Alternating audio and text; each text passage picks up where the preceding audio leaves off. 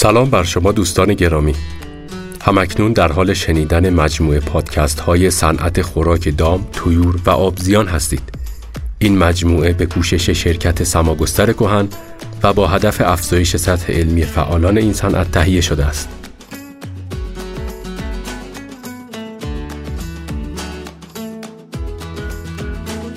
هفت عامل مؤثر بر دریافت خوراک و قابلیت هضم گاو.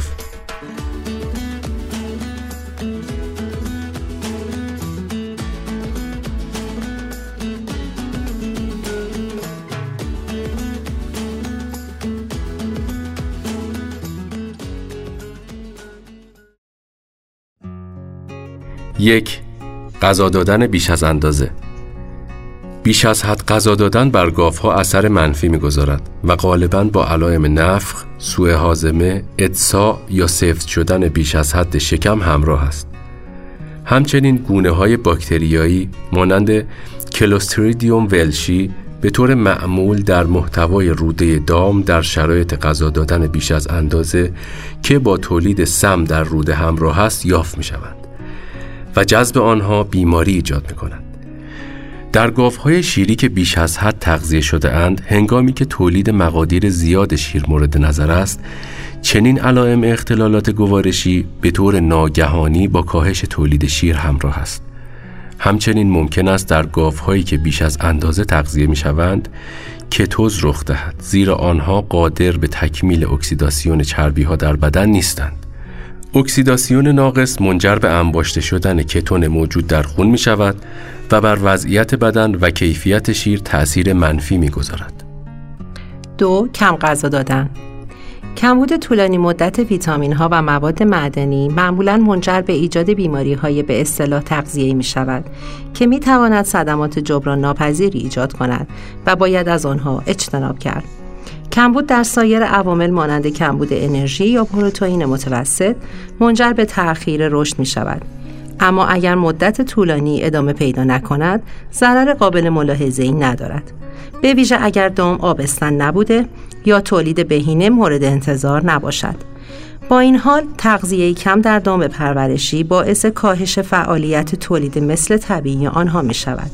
ممکن است گاو ماده ای که به اندازه کاوی تغذیه نشده باشد جهت تولید مثل به طور منظم وارد گرما نشود و اگر باردار شود ممکن است بچه کامل نشود یا اگر متولد شد احتمالا قوی و سالم نخواهد بود. 3. فراوری خوراک آسیاب کردن اغلب دریافت خوراک را بهبود می بخشد و همچنین ممکن است فلزاتی را به خوراک اضافه کند. به عنوان مثال مشخص شده است آسیاب شدن توفاله مرکبات توسط دستگاه آسیاب به طور قابل توجهی میزان آهن، روی، مس، سودیوم و منگنز را که به شکل فلزات ریز پودر شده هستند افزایش می‌دهد که ممکن است از عناصر اصلی موجود در خوراک بیشتر استفاده شود. در بعضی موارد آسیاب کردن ممکن است بسته به میزان پودری بودن خوراک در ابعاد مختلف بر روی قابلیت هضم تأثیر منفی بگذارد. هضم پذیری ماده خشک یونجه که دانه آن درشت نسبتا ریز و بسیار ریز باشد در مقایسه با یونجه که به شکل کشیده به دام داده شده به ترتیب 3 و دو دهم، 7 و 6 دهم و 15 و یک دهم درصد کاهش یافته است. یونجه دانه درشت آسیاب شده نه تنها هضم پذیرتر است بلکه از طعم مطبوعی نیز برخوردار است. علاوه بر این به دلیل زمان بیشتری که برای نشخار کردن نیاز است مقادیر بیشتری بزاق تولید شده و در نتیجه نسبت استات به پروپیونات در شکمبه بیشتر می شود که برای گاوهای شیری از اهمیت ویژه‌ای برخوردار است. زیرا استات پیشماده اصلی سنتز چربی شیر است. عملیات حرارتی های دیگر به ویژه در مواردی که موادی مانند پنبهدانه یا سویا در جیره غذایی گنجانده می‌شوند سودمند تشخیص داده شده است. گرم کردن چنین موادی در دمای 140 تا 150 درجه سانتیگراد به مدت دو تا سه دقیقه منجر به تخریب سموم و بازدارنده های طبیعی موجود در خوراک همچون گسیپل آزاد در پنبهدانه و مهار کننده های تریپسین در سویا می شود. و از این رو ارزش غذایی آنها را بهبود می بخشد. چهار فواصل تغذیه هنگامی که به دام 5 تا 6 بار در روز خوراک داده می شود، پیهاش شکمبه در بازه حدود 5.5 تا 5.8 دهم ثابت خواهد ماند. اما هنگامی که تنها یک تا دو بار در روز خوراک داده می شود، میزان پهاش از حدود 5 ممیز یک دهم تا 7 ممیز یک دهم در یک روز تغییر می کند. با ثابت بودن پهاش در شکمبه، پذیری فیبر موجود در رژیم غذایی افزایش می یابد. زیرا فعالیت میکروبی در شکمبه که خود از افزایش سطح انرژی مورد نیاز برای چنین فعالیتی حاصل می شود، افزایش می یابد. غلظت آدنوزین تریفوسفات در شکمبه در حالتی که فواصل تغذیه دام کم است دو نیم برابر بیشتر از زمانی است که فواصل تغذیه زیاد است همچنین تغذیه به فواصل کم میزان آمونیا که تولید شده در شکمبه را پس از هضم پروتئین کاهش می دهد که نشان دهنده نرخ پایین تشکیل پروتئین تجزیه پذیر و میزان بالای پروتئین تجزیه ناپذیر است که برای اهداف تولیدی استفاده می شود. افزایش میزان پروتئین تجزیه ناپذیر نسبت به پروتئین تجزیه پذیر در شکمبه احتمالا به افزایش میزان خوراک عبوری از شکمبه به دلیل کم بودن فواصل تغذیه نسبت داده می شود که به موجب آن زمان کافی برای تجزیه پروتئین فراهم نمی شود. 5. فاکتورهای محیطی عوامل محیطی مختلفی همچون تنش گرمایی، باران، سر و صدا و ارتفاع زیاد از سطح دریا می توانند بر دریافت خوراک دام تأثیر بگذارند. 6. عوامل مربوط به دام عوامل مختلفی از جمله سن، باردار بودن و سطح فعالیت می توانند بر دریافت خوراک دام تأثیر بگذارند. هفت بیماری ها مطالعه برای تعیین کمیت کاهش های دریافت خوراک و ضایعات تولید شیر مرتبط با اختلالات سلامتی در های شیری صورت گرفته است. دریافت خوراک در شرایط بیماری های همچون اسهال، ورم پستان، کتوز و تب شیر با کاهش یک ممیز 94 کیلوگرم شیر به ازای هر کیلوگرم کاهش دریافت ماده خشک DM 6 ممیز 7 تا 14 ممیز 7 کیلوگرم کاهش یافت. به عنوان مثال حجوم های خارجی می تواند بر میزان پروتئین موجود در بدن دام تأثیر منفی بگذارد.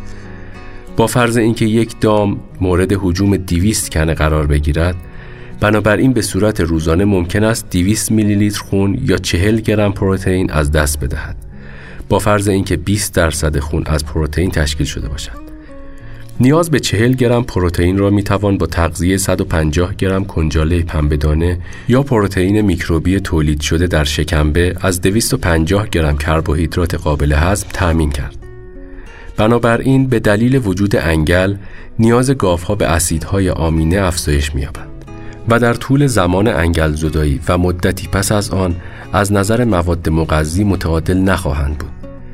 دامهایی که مقدار زیادی از پروتئین موجود در خون خود را از دست دادهاند احتمالاً گرمای بیشتری تولید می‌کنند و استفاده از انرژی متابولیسمی کاهش می‌یابد.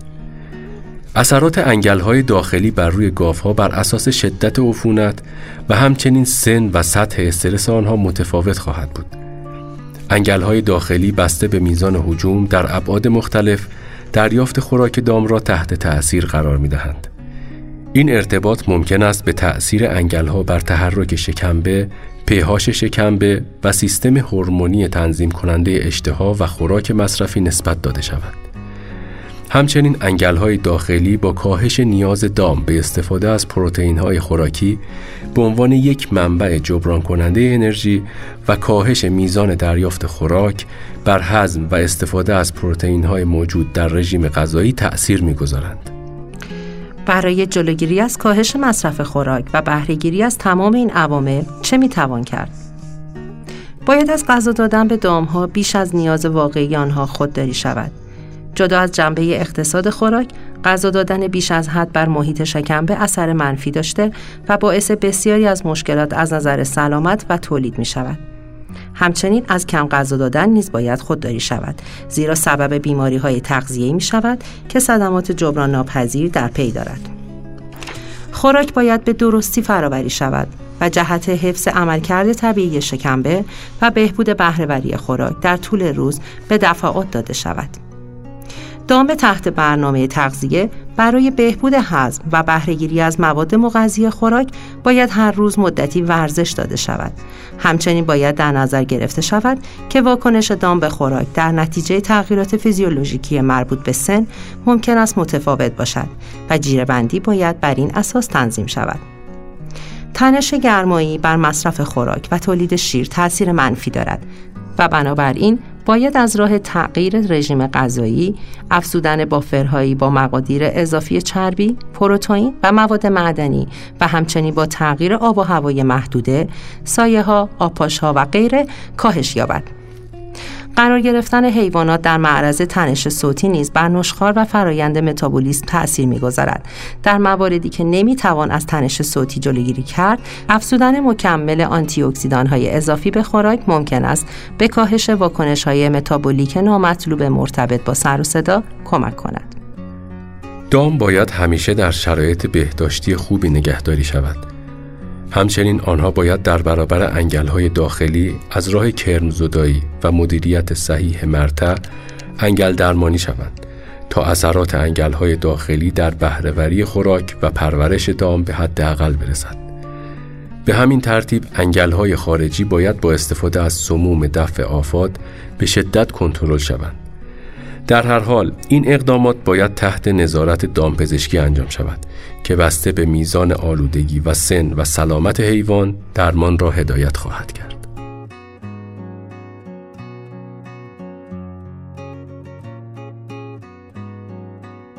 این قسمت از پادکست در اینجا به پایان می رسد. شما را به شنیدن قسمت های دیگر این مجموعه دعوت می کنیم.